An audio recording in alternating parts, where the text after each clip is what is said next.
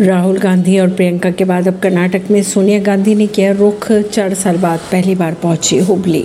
चुनावी मैदान में होगा भाषण। गांधी परिवार के अलावा मौजूदा कांग्रेस के नेतृत्व भी कर्नाटक में आक्रामक प्रचार कर रहा है। इसी के सिलसिले में सत्तारूढ़ भाजपा को दक्षिणी राज्य में कांग्रेस से कड़ी टक्कर मिल रही है। कांग्रेस कर्नाटक में आक्रामक रूप से प्रचार कर रही है और उसने भ्रष्टाचार और कई अन्य मुद्दों पर भाजपा को घेर रखा है। इसी सिलसिले में कर्नाटक में चुनाव प्रचार के लिए अब मात्र तीन दिन बाकी रह गए हैं और पूर्व कांग्रेस अध्यक्ष सोनिया गांधी अपने बेटे राहुल के साथ शनिवार को हुबली के एक रैली को करेंगी संबोधित। खबरों के अनुसार सोनिया गांधी शाम को हुबली में राहुल गांधी के साथ एक संयुक्त जनसभा को संबोधित करने वाली है।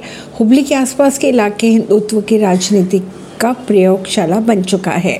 कांग्रेस ने इस इलाके को सोनिया गांधी की जनसभा के लिए चुना है। वहीं पीएम मोदी भी कर्नाटक में ही मौजूद है और खास बात यह है कि पीएम मोदी का सबसे लंबा रोड शो यही किया जा रहा है। इसी बीच राहुल गांधी और सोनिया गांधी के साथ तीसरी जनसभा में शामिल होने से पहले दो और जनसभाओं को संबोधित करेंगे। वहीं कर्नाटक के बेलगावी में यमक नर्मदी और चिकोड़ी में रैली करेंगे। अगर आपको हमारी खबरें पसंद आ रही है तो हमारे चैनल को लाइक, शेयर और सब्सक्राइब करना ना भूलें।